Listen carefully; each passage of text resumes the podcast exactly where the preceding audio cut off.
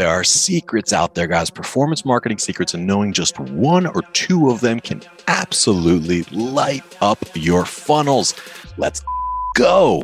This is the Revenue Driven CMO. I'm your host, Chris Mechanic. Join me as I uncover the secrets of the world's most elite CMOs and marketing leaders. The Revenue Driven CMO is sponsored by Web Mechanics, the AI-driven performance agency that makes you smarter. Hey, everybody. Welcome to another exciting episode of Revenue Driven CMO. I'm your man, Chris Mechanic, and we have an amazing show in store for you today. I'm really excited to be interviewing this guest. She is the type of guest that we really love. Over the last 15 years, she's just multifaceted. Like, she has been in product, in go-to-market, you know, pretty much like every core element of marketing. She has been deep, you know, in the mud, so to speak. And those are the types of guests that we really love. She's a partner at Stage Two Capital. Previously, she was at Five9, which is the cloud contact center company. She did over 10 years at HP at Hewlett Packard. And currently, she's CMO of Udemy, which is an awesome company, recently public. Well, ladies and gentlemen, welcome to the show, Miss Genefa Murphy. It's awesome to have you, Genefa. Thank you. Great to be here. I know that this is going to be an awesome episode. And you know how we roll. We like to lead with the value. So why don't you let everybody know just right off the bat, like, what is one of your biggest or best kept secrets to the success that you've been able to produce in your marketing career? Yeah, I don't know. Some people might think it's common sense, but I think there are two things that come to mind. One, operate without fear. And second, remember that sales and marketing are not in competition with one another. You have to be, and you should be, and you must be united against the same goal. So those are my two. Operate without fear and make sure that sales and marketing, it's a partnership. They are not your competition. I love it. Okay, great. So, so I think that there's a lot to unpack in both of those, but let's start with the first one, the operate without fear. I know, I think fear is natural. I guess you might call it fear, you might call it self-doubt, you might call it, you know, imposter syndrome. What do you mean by that exactly? Like what's an example where fear might get in the way?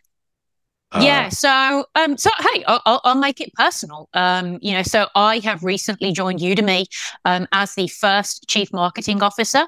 So prior to this, they had, wonderful heads of marketing, but never a chief marketing officer who operated across both the direct-to-consumer and the Udemy business side of the house.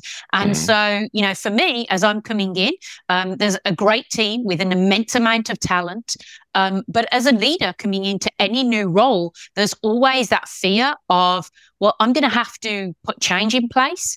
People don't like change, and often change can sometimes lead to more instability when the one thing you're trying to do is create stability for your team. Yeah. So for me, that's a great example. I have to not fear the repercussions. I need to be conscious of them. I need to be aware of them. I need to plan for them. But at the same time, I've been brought in to do a job, and I believe that the team can execute it. And so it's my job to not operate from a place of fear, but operate from a place of creating an environment so we can all collectively, as a single team, create that energy and create that momentum to achieve our collective goal as a marketing organization. Yeah, absolutely. So, I love that story, and I'm curious, like, at what point did this particular principle of operating without fear become part of your MO? Like, in your early career, for instance, were you operating with a lot of fear, and then one day you just put your hand down and said, damn it, I'm not going to operate with fear anymore? Yeah. So I think, it's natural, depending on where you are in your career trajectory, if you will, and also, like, sort of, I guess, how many wars you've been through. Some people, staying for a long period of time at a single company, people look at that and they think it's a negative thing. But for example, me staying at HP for over 10 years was a great learning experience. And so I would definitely say earlier in my career, I maybe did operate from a place of fear because I was like, well, you know, am I good enough to do this job? I've still got a lot of learning to do. Am I okay to be speaking up right now? And am I okay to be, you know, leading the charge on this activity? But I think because of all the experiences I've had, you know, I've ran global teams, large global teams for multi-billion-dollar companies. And I just sort of took a step back, and it was actually a former CEO of mine who was like, hey, Genefa, you know what? What's your narrative? Learn your narrative, know your narrative, take a step back to think about all the things that you've done. And at that point, when he asked me that question, I was like, damn, I've actually done a lot of stuff. I can always learn. I can always be better. There's always new technology, new processes, new ideas. But man, yeah, I have. I've been through some wars. I've taken on some meaty marketing and go-to-market challenges, and I've learned from it. And I've, you know, with my team, delivered some pretty amazing things. So I think that sort of just, yeah, made me think, especially I would say probably, I don't know, maybe even 5 or 6 years ago when I was taking on, you know, probably my second CMO role was just, yeah, don't operate from a place of fear. Have the confidence to know what you can do and what you can't do and be okay with it. Yeah. And I think that's so important. You know, I think it's almost like the more talented somebody is, I think probably the more fear that they may have naturally. I'm wondering, do you have any, and certainly, I mean, I still feel fear, you know, like, yeah. And, you know, it manifests sometimes in different forms. Like it's usually more so in the form of like a nagging kind of anxiety or, you know, almost like a subconscious doubt. I'm curious, do you have any techniques for folks? I mean, yeah that's... Yeah. I mean, honestly, I think that advice that I got is to take that moment to pause and say, hang on, you know, if I was going to interview for another job or if I just needed to tell someone what's my narrative, and just taking a moment simply to write down all of the things, right? All of the things that you've done, because sometimes you get so caught up in the day-to-day. And you do these amazing projects, especially in marketing, because it's just ongoing all the time. Sometimes you always take them for granted. You forget about them. So just taking that moment to say, actually, you know what?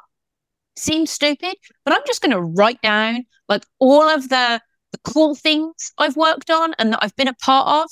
And then, you know, maybe some of the mistakes, but the learnings that have happened along that time. That for me, it just helped solidify it so much because I could reflect back on that and be like, oh, okay, that's a pretty good list. And then it also helped me identify what were some of the gaps and areas that maybe I still needed to develop in my career and in my, you know, next opportunity that I was taking on.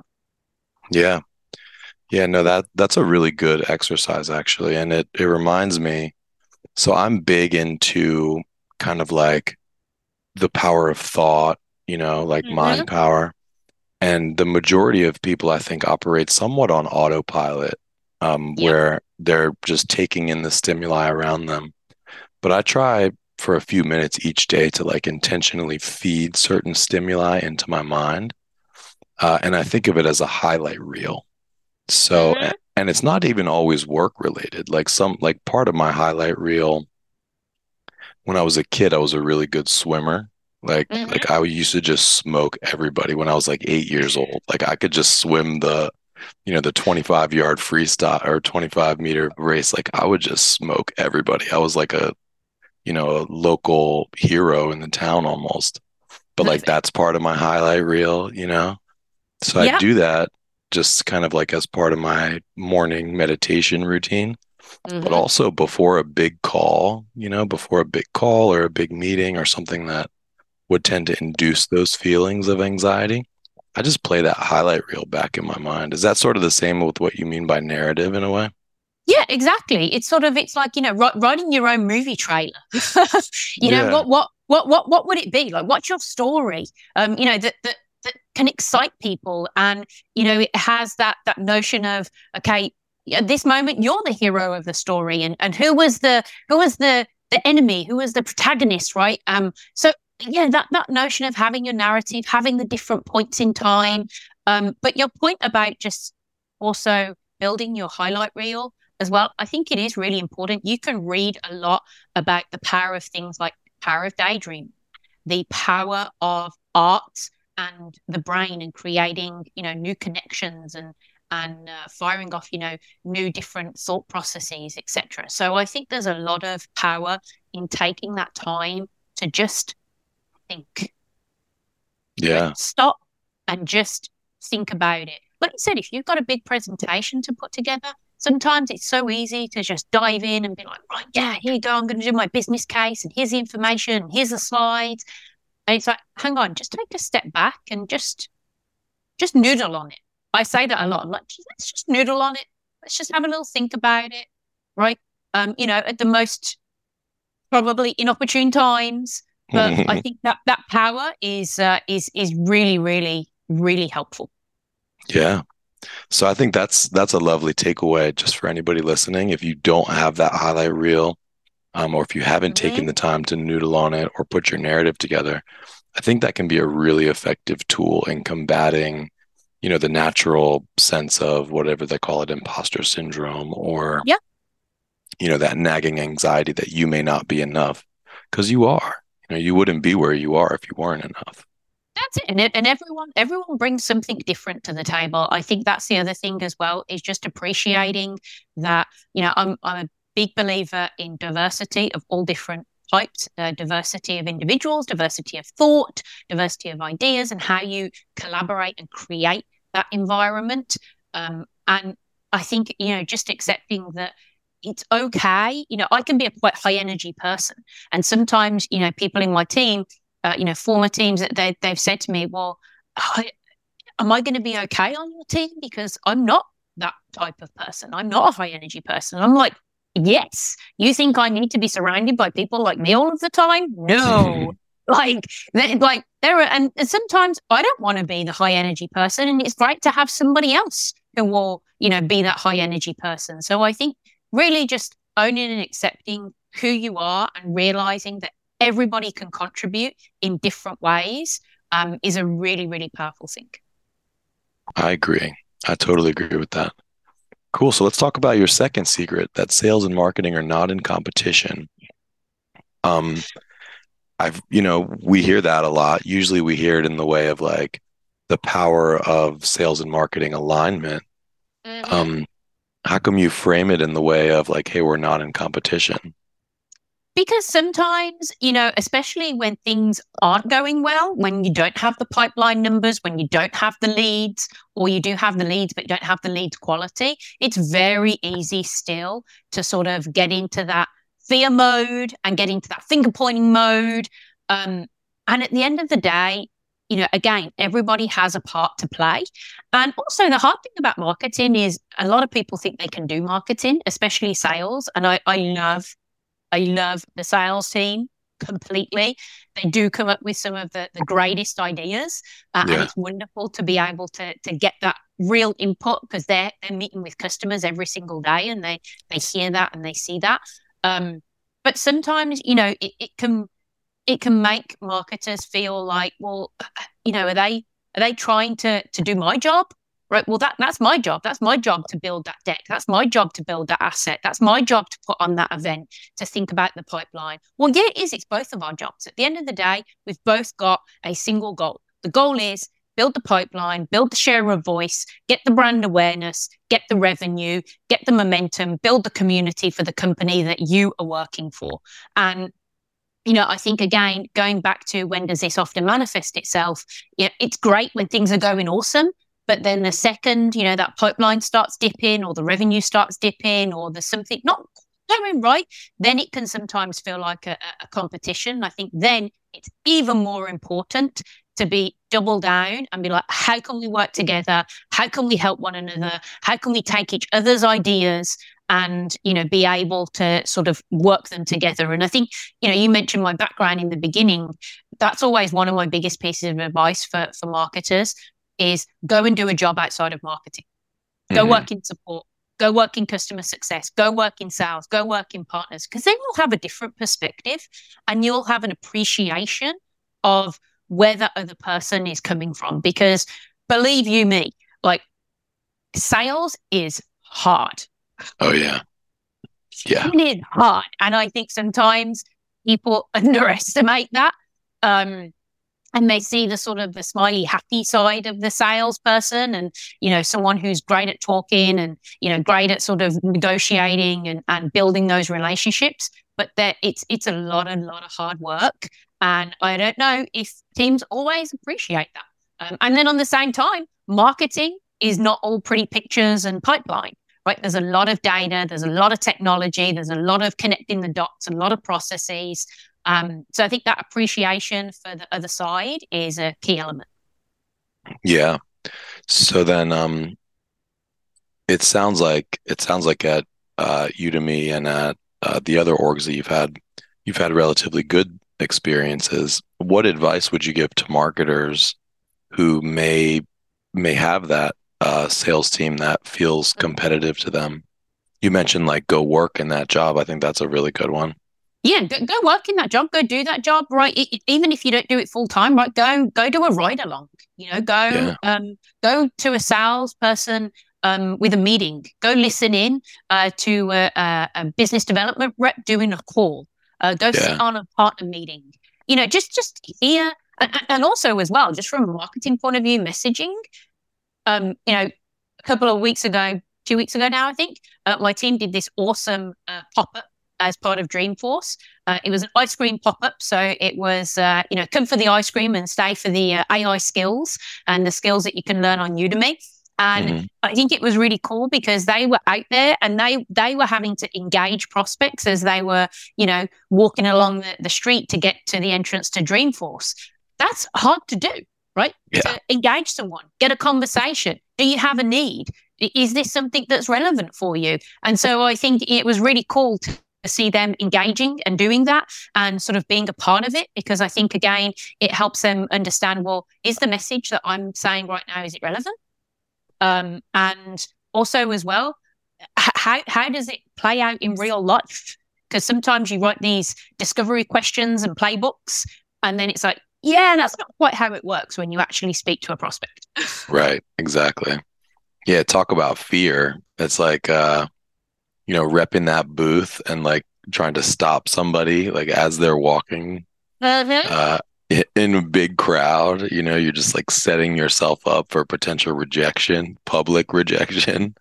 Exactly. It's like, it's really, you know, it's really hard. And, and I was just so proud that the team got out there. Well, first of all, they came up with this pop-up experience in probably like 2 weeks. They came up with some great taglines, you know, ice cream's on the house, skills are on Udemy. But then they were out there in the field engaging with prospects and customers and telling our story. And I thought that was just so cool. That is really cool. That's really cool. So let's talk about Udemy a little bit. I know that you're fairly new there, just a few months into the role. I'm curious, what attracted you there in the first place? Like, how did you get involved with them? Yeah, so I think it's a few different reasons. First of all, just the mission of Udemy, right? Yeah. The mission of Udemy is to improve and transform lives through learning.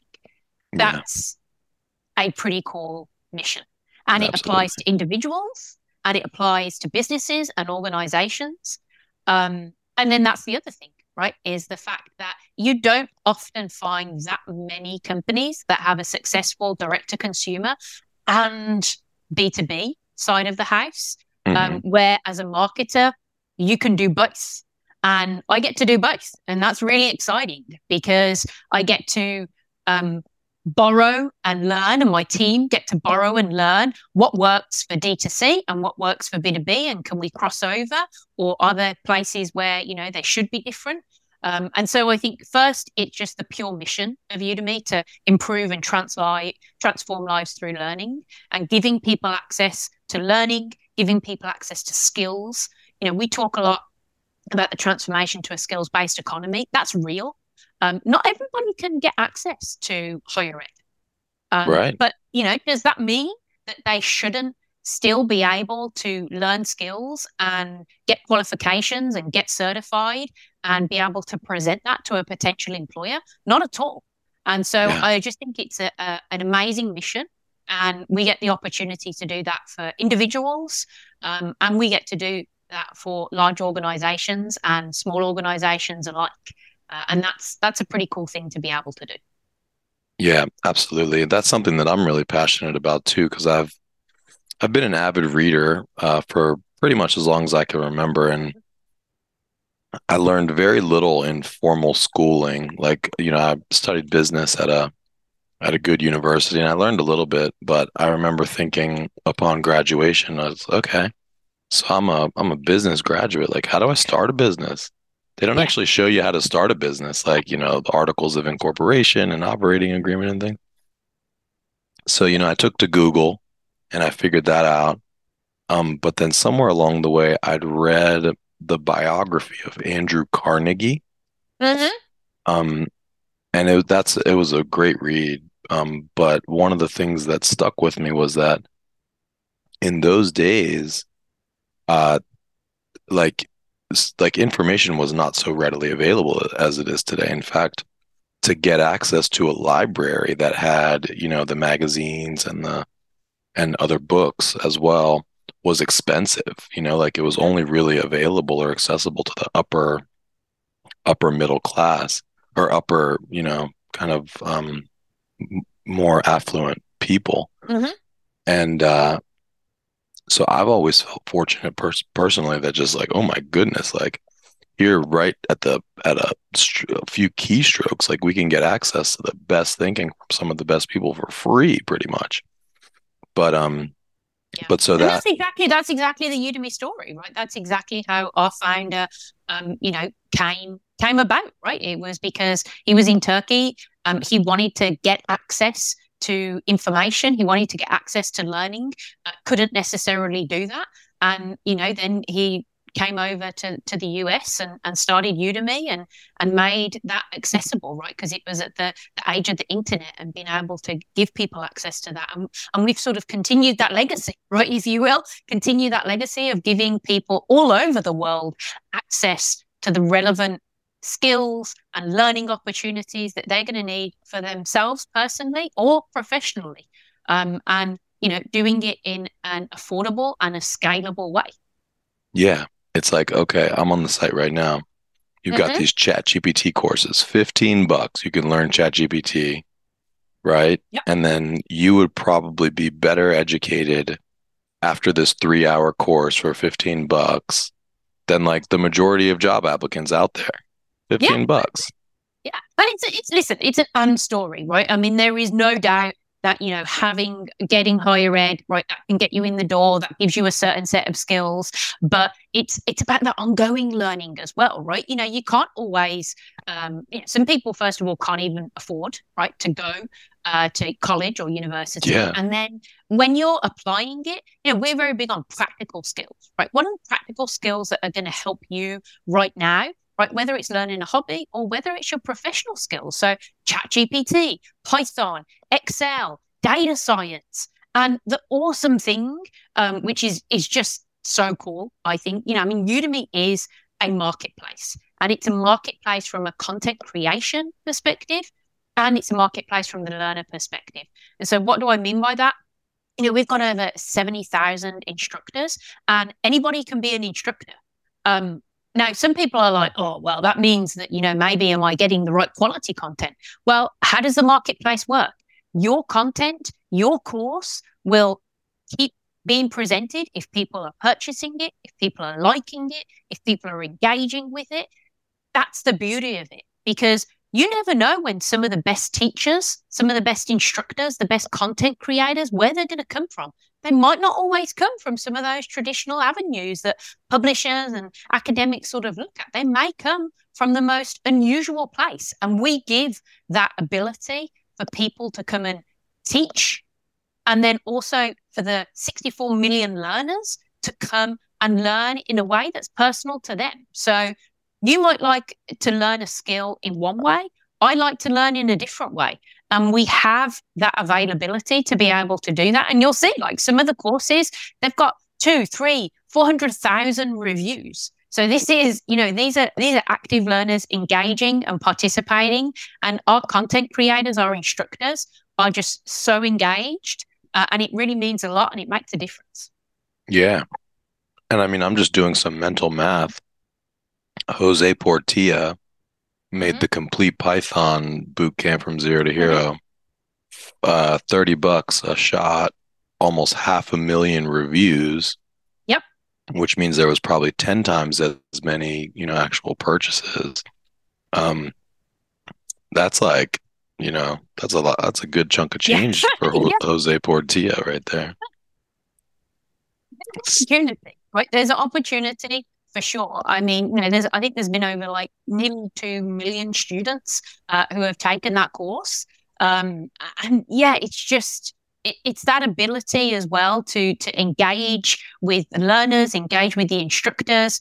You know, we've got some great stories of instructors who have come from an academic background, and they're like, hey, you know, when I was teaching in academia, I could get to maybe, you know, a couple of thousand students. Here I can get to millions. And that's cool. Yeah. Just the thought of that. I mean, if you're someone who loves to share, who loves to help people learn, then Udemy just provides that awesome community and marketplace to be able to do that. And we see organizations taking it on, right? Our Udemy business side of the house, organizations embracing that micro-learning, different types of learning, being able to do async learning as well. You know, no one's got time, right? You can just, hey, download a course, put it on the mobile app and listen to it on your walk into the office or your walk around the block, you know, for your mental break during the day. Yeah. Yeah. Let's talk about the B2B side, because I've always known Udemy as, you know, the B2C. I didn't even actually realize that there was a B2B side. Yeah. But what types of companies are you seeing, you know, as sort of the main adopters, and how are they using it? Mm-hmm. Yeah. So, I mean, you know, as you'll see, if you go to udemy.com, right, we've got over 14,000, probably actually higher now, companies, you know, around the world who are using Udemy Business. And basically what we do with Udemy Business is we take the course catalog that we have on the marketplace and we curate that to a subset, which we make available to our Udemy Business customers. Now, at any point in time, you know, if a customer for Udemy Business wants a course that's not in the curated catalog, they can come, they can request it, it can be added, not a problem. But the reason we do that is because we have so much content, it can often be overwhelming. And so what we do is we curate it down. We also support it in multiple languages as well. And not like, this is not subtitling, this is not dubbing, this is native instructors in native language, teaching native courses. Right? That will international companies, and you see some of the logos on the website, right? AT&T, Cisco, Hewlett Packard Enterprise, Citi, Ericsson. But international companies, that really makes a difference. Because then what? There are nuances in, you know, when you just translate something, you get value. But when it's a native instructor, you know, speaking in the native language, providing, you know, our international collection, as we call it, that again just really makes a difference. And so, yeah, it's companies who are doing everything from small teams, right? Maybe they're just deploying Udemy with 10, 20 people. You know, it's a particular part of the business, through to companies who've got, you know, thousands of users on the platform, and they're using everything from the learning content through to our ability to do badging and certifications as well, and creating like custom learning paths. We use it ourselves, right, as part of our onboarding. So when anyone gets onboarded into Udemy, they've got different learning paths, and we've got learning paths to learn about the company, learning paths about belonging, equity, diversity, and inclusion, learning paths that are specific to functions, right, for our engineers versus our marketeers versus sales. So yeah, it's pretty broad in its application, and pretty cool what we can help do. All goes back to that notion of improving and transforming lives. Yeah, absolutely. And you know, I've read in the news that some large percentage of the workforce will have to be upskilled or reskilled in with this big AI transformation that we're going through. So that's absolutely, yeah. And I mean, you know, to me, I'm a digital native, so it seems like pretty straightforward. But for folks that, you know, are not necessarily, like, there's a pretty substantial learning curve. So the ability for a company to just like call Udemy up and spin me up a nice little LMS and let me, you know, upskill and cross train my team, like, that's really awesome. Yeah, it's a massive challenge. I mean, I think it was Deloitte did a study. They said something like 89% of executives say that skills are becoming important for the way that organizations are defining work and deploying talent. But at the same time, you know, probably equal number of executives are not really sure what to do. And, you know, take something like generative AI. It's great. I mean, what OpenAI did and ChatGPT did for that technology is just so awesome, because in an instant, I think people felt closer to generative AI and felt like they could understand it. But we definitely see, you know, customers and prospects challenged, right? Because they're like, okay, well, I need generalist understanding of generative AI, but then I need it specific to the marketing function or the engineering function. And they want to know, well, what's the skill? What's the sub-skill? What's the learning outcome?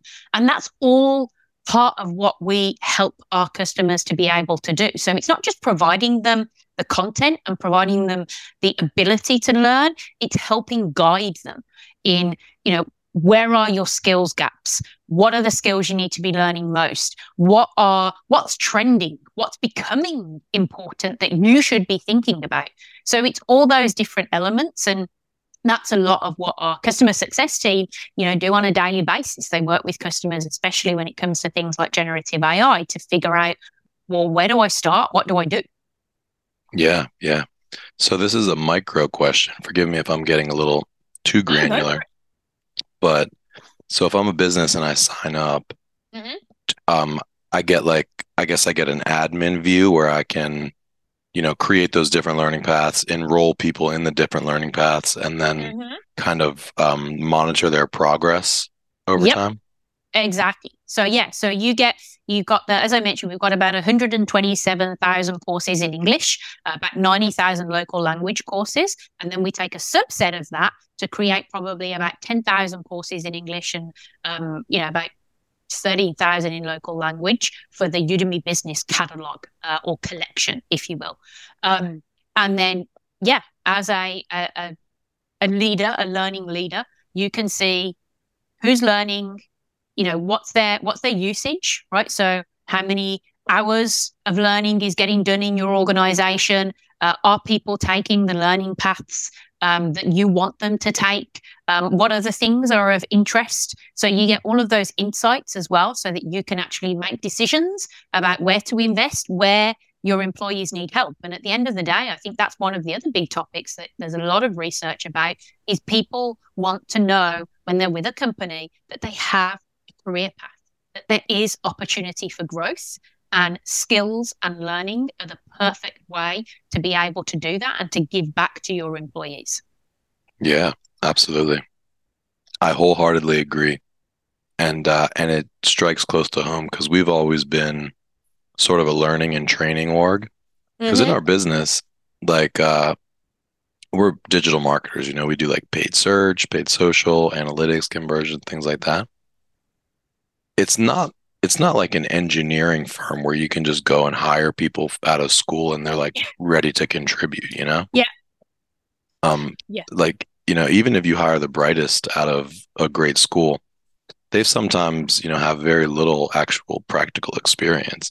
So like we have this sort of boot camp training that we put together for the first 3 months that people go through, but learning and teaching also is really ingrained into our culture here. So that definitely and you resonates on it, with me. The practicality, right? So not only do we have the course content, but you can create workspaces, you can create labs, you can create, you know, with our UPro offering on the business side of the house, you can create sample tests and assessments and certifications. So there's a whole slew of different things. And then, you know, for some customers as well, leadership, right? Technical skills, that's one thing. We've got a ton of customers that use us for technical and business skills, but also leadership as well. So we've got a cohort-based learning platform, our UBLA, so our Leadership Academy. And that's all about cohort-based learning. So just like you were saying, you know, when people come in, you could have whatever it might be, 10 people join your cohort, your boot camp. They get a 6 to 12 week intensive program together. And then afterwards, they're able to sort of build that community. And especially in hybrid work, I think that becomes even more important because, you know, when you used to go into an office or a common workspace, you could easily ask questions and you can, you know, grab people and sort of figure out what you need. Sometimes that becomes a little bit harder in the remote world. We're all used to Zoom. We're all used to working remotely. But I think especially when you're trying to, say, for example, take a group of individual contributors and making them managers, that's a transition, which is super hard. It's super overlooked. And, you know, just because someone is a great individual contributor, it doesn't mean that they have the skills to be a great manager. And it's your job as an organization and your job as a leader to help them do that. Absolutely. Absolutely. You know, another thing that just came to mind, we've had people go back for their MBA, like actual, you know, go to a university for their MBA. And we've considered like either sponsoring that or, you know, paying for some portions of it. We never actually did, but I bet with Udemy, you could probably create your own like MBA in a box. Yeah. For a fraction of the cost, I would imagine. Yeah, I mean, definitely. With our Leadership Academy, right? You've got guided learning, you get communities of practice, you get moderators and instructors, right? Who have different backgrounds and different, you know, qualifications and are teaching you different things. And you get that applied learning experience as well, right? That's awesome. I think It's there's just so much opportunity and you know, go back to why Udemy, why did I come here? Because it's just so great that we can provide this for individuals and organizations and give people access to it in so many languages, in so many different countries, you know, and whether you're big or small, we can tailor the Udemy solution to be able to meet your needs, and that's pretty cool. That's really cool. You know, often especially when you're in B2B marketing, you know, you're in cyber or you're in app dev or DevOps or, you know, whatever it might be. I truly feel so fortunate because we can cover so many different things and we can appeal to so many different people. Sometimes it's a bit of a marketer's worst nightmare, I'm not going to lie, because, you know, nailing down your ICP, a little bit hard. But at the same time, it's just a wealth of opportunity that we can share out there with the world. Absolutely. Well, you guys are doing an amazing job with it. It's an awesome mission, awesome company. The website is great. It's super easy to navigate. That's what we like. Make it easy to get to the skills you need. Yeah, absolutely. So I'm sure it's not all wine and roses, totally, though. What are some of the big challenges that you're facing or what keeps you up at night?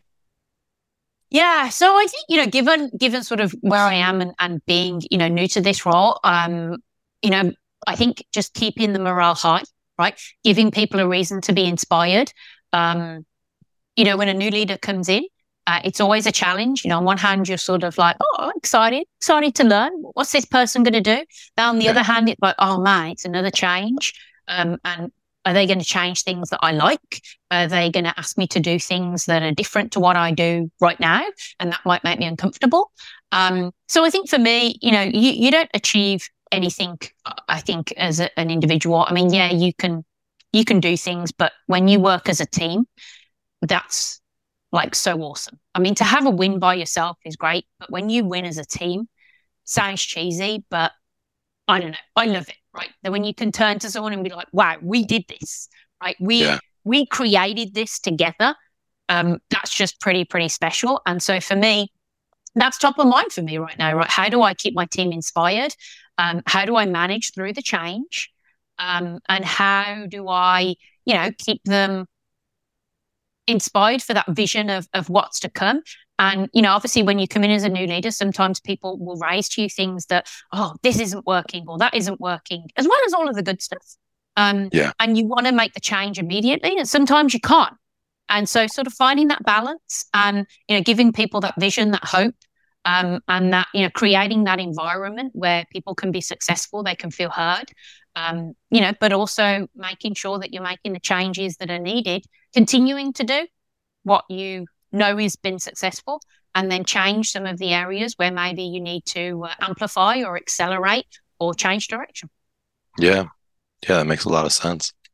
What are the top channels or go-to-market motions like that mm-hmm. are really driving a lot of revenue for you guys right now? Yeah, so I think definitely you said it right. Generative AI, there's a huge opportunity around generative AI. Leadership learning is another one.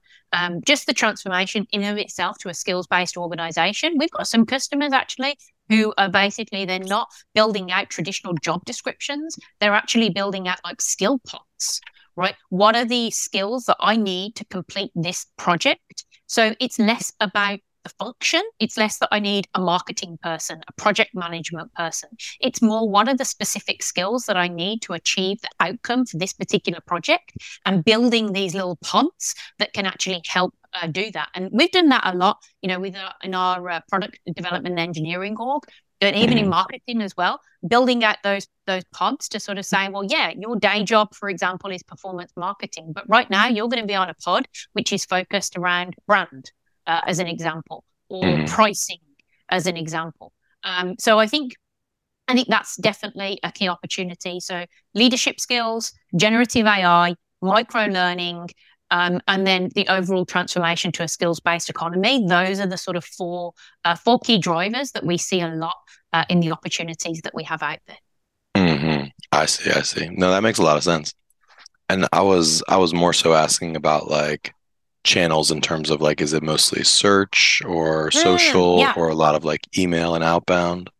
Yeah, there's a mix for sure. I mean, I think on the D2C side of the house, performance marketing still really important, right? You know, paid ads, paid social, those types of things. I think on the B2B side, it's definitely ABM, right? Scaling ABM. That's one of the key future initiatives. How do we scale ABM and combine that with some fun brand and social activations? I'm a big believer in social. I think we've got a huge opportunity at Udemy to build up our organic social. And it's a great way to engage. And then the other thing as well is I would say community, right? We've got a great community of instructors. We need to build out that same community for our learners and our admins as well. Because again, that's where you get, you know, real-time feedback on your messaging, real-time feedback on even like what types of advertising potentially that your customers and prospects want to see you doing, where you should show up. Right. So picking, you know, content syndication, what channels maybe you should be looking at as well. So I think performance marketing, still huge, still a massive channel. We see great ROI on the D2C side of the house. And then on the B2B side of the house, definitely ABM. And actually events, in-person events are picking back up. And we're starting to get good traction in terms of attendance of people just sort of wanting to come and connect, human to human. Awesome. That's really, so you guys are putting on your own events? We do. So in October, we've got what we call Forward, which is all about skills, work and innovation. So it'll happen in October, it will happen virtually. And then we will have a sequence of events in India, Sao Paulo for our LATAM region, and then in London on November 2nd for our EMEA region, and those three will be in person. So we're doing a hybrid approach, but it's going to be pretty exciting to be able to be out there with customers. Wow, so you guys are truly global, like yep, boots on the ground. Oh yeah, for sure, definitely. I mean, our India event gets a great amount of customers and prospects that come to that. They come to engage, they come to learn, they come to network, peer-to-peer networking. And then our EMEA event is always really, really successful. North America, I think it's much more about smaller meetups as well. And that's why we do the virtual event, which covers North America and then can cover the globe as well. And then we go on our roadshow in LATAM, APAC and EMEA. That's awesome. Well, this has been an awesome conversation. I loved your secret about operating without fear.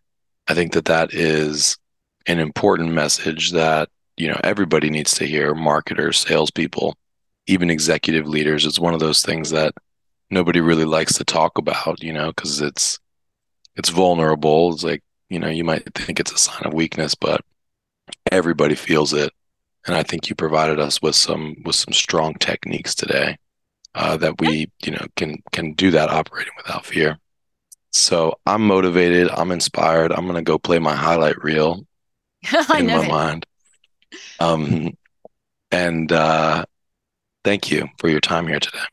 Thank you. It was an absolute pleasure. And yeah, I think everyone should write down their narrative and get their highlight reel running. Yeah. And I can't wait to see what you do with Udemy. I'll be a fan. I'll be a customer. We might even be a B2B customer. I'm already a D2C customer. Awesome. Yeah. Bring it on. Bring it on. We would love to support you in that journey. Yeah. We've looked at a couple different platforms. We looked at LinkedIn Learning and a couple different things, but I don't think we're married to any quite yet. So you might be. Well, the variety we have, that's the benefit of not having a publisher model is we get instructors from all different places, all different types of learning so that you can really make it personal. Yep. So watch out. Web Mechanics might be entering a pipeline near you. Love it. And let's do the lightning round. Go for it. All right. Question number one. If you were to start a side hustle, what side hustle would that be? Complete and sell my family cookbook and open a food truck with all of the things that are in it. Love it. Love it. That's a good one. Number two is top three books, authors, influencers, podcasts, whatever you want, that have made an impact in your career. Top three. Oh, that's a tough one. And especially it's like books and podcasts as well. Podcasts, I really love Chris Lockhead. He does some great stuff with Category Pirates. But I would say top three book, The Medici Effect, Franz Johansson. That's just great for diversity of thought and creative thinking. Building the Story Brand by Donald Miller and Amp It Up by Frank Slootman. Okay. Yeah, I'm not actually familiar with either of those, but I'll check them out. There you go. Yeah. Medici Effect, Building the Story Brand, and Amp It Up. Those are three good ones. Nice. All right. And finally, how do you avoid burnout and how do you help your team to avoid burnout? Yeah. I don't know if I'm always that good at it, but I think for my team, it's about consistently reminding and reassuring that taking a break when you need it is a must. So I think you've got to be really in tune to your team and pay attention. That's a key thing. And then for me, I think it's about being intentional with my time, right? And being okay with the fact that I love my job. I love what I do. So if I have to work late, a couple of nights to get something done or whatever it might be, then I'll do it. I love it. I enjoy that. But then at the same time, I love my family. I love my personal space and time. So, when I need to, taking the time to be with my family, go on a hike, do a movie, put my phone aside, cook dinner. I think, just building out those rituals and being intentional with your time can be really, really empowering. Love that. Love that. Well, thank you so much, Genefa. This has been really, really fun. For everybody listening, if you learned anything here today or if you laughed a little bit, drop us a 5-star rating wherever you get your pods or share this with a friend. We really would appreciate that. Genefa, if people want to learn more about you or Udemy, where would you direct them? I say, you can learn about me on LinkedIn. You can follow me on Twitter at Genefa Murphy. Udemy, just go to udemy.com, right? See if there's a course that can help awaken a new passion for you or your team, right? Whether it's ChatGPT or cheese making, we can help you develop whatever skill is going to mean the most to you. So go check it out on udemy.com. Go and see what awakes your passion. Love it. That's simple enough. Cool. Well, Genefa, stay on the line for just a moment. But for everybody else, that was another exciting episode of Revenue Driven CMO. We will see you next time. And that's a wrap. Thanks for joining us here today.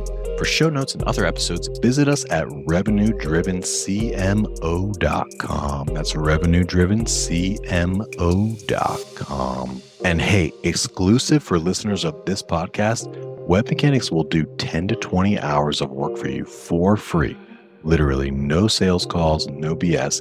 Just give them a problem and they will put a team to work for you for free for 10 to 20 hours, even if you're already a client. If you're struggling with demand gen, lead gen, SEO, SEM, Google ads, LinkedIn ads, conversion optimization, if you can't get Facebook or Meta ads to work for the life of you, or you can't figure out attribution, Web Mechanics will take a good hard look at whatever problem you give them, whatever programs you put in front of them, and they will give you an objective, informed opinion, plus some advice from 10 to 20 hours of senior level attention. And that's just because you're a listener of this podcast. So I would suggest take them up on this offer. It's ridiculous. Go to revenuedrivencmo.com/free, fill out the 2-minute form, and you will not regret it. Literally zero downside, unlimited potential for growth. So do yourself a favor, revenuedrivencmo.com/free, no hyphens, no punctuations. You will be happy about that decision.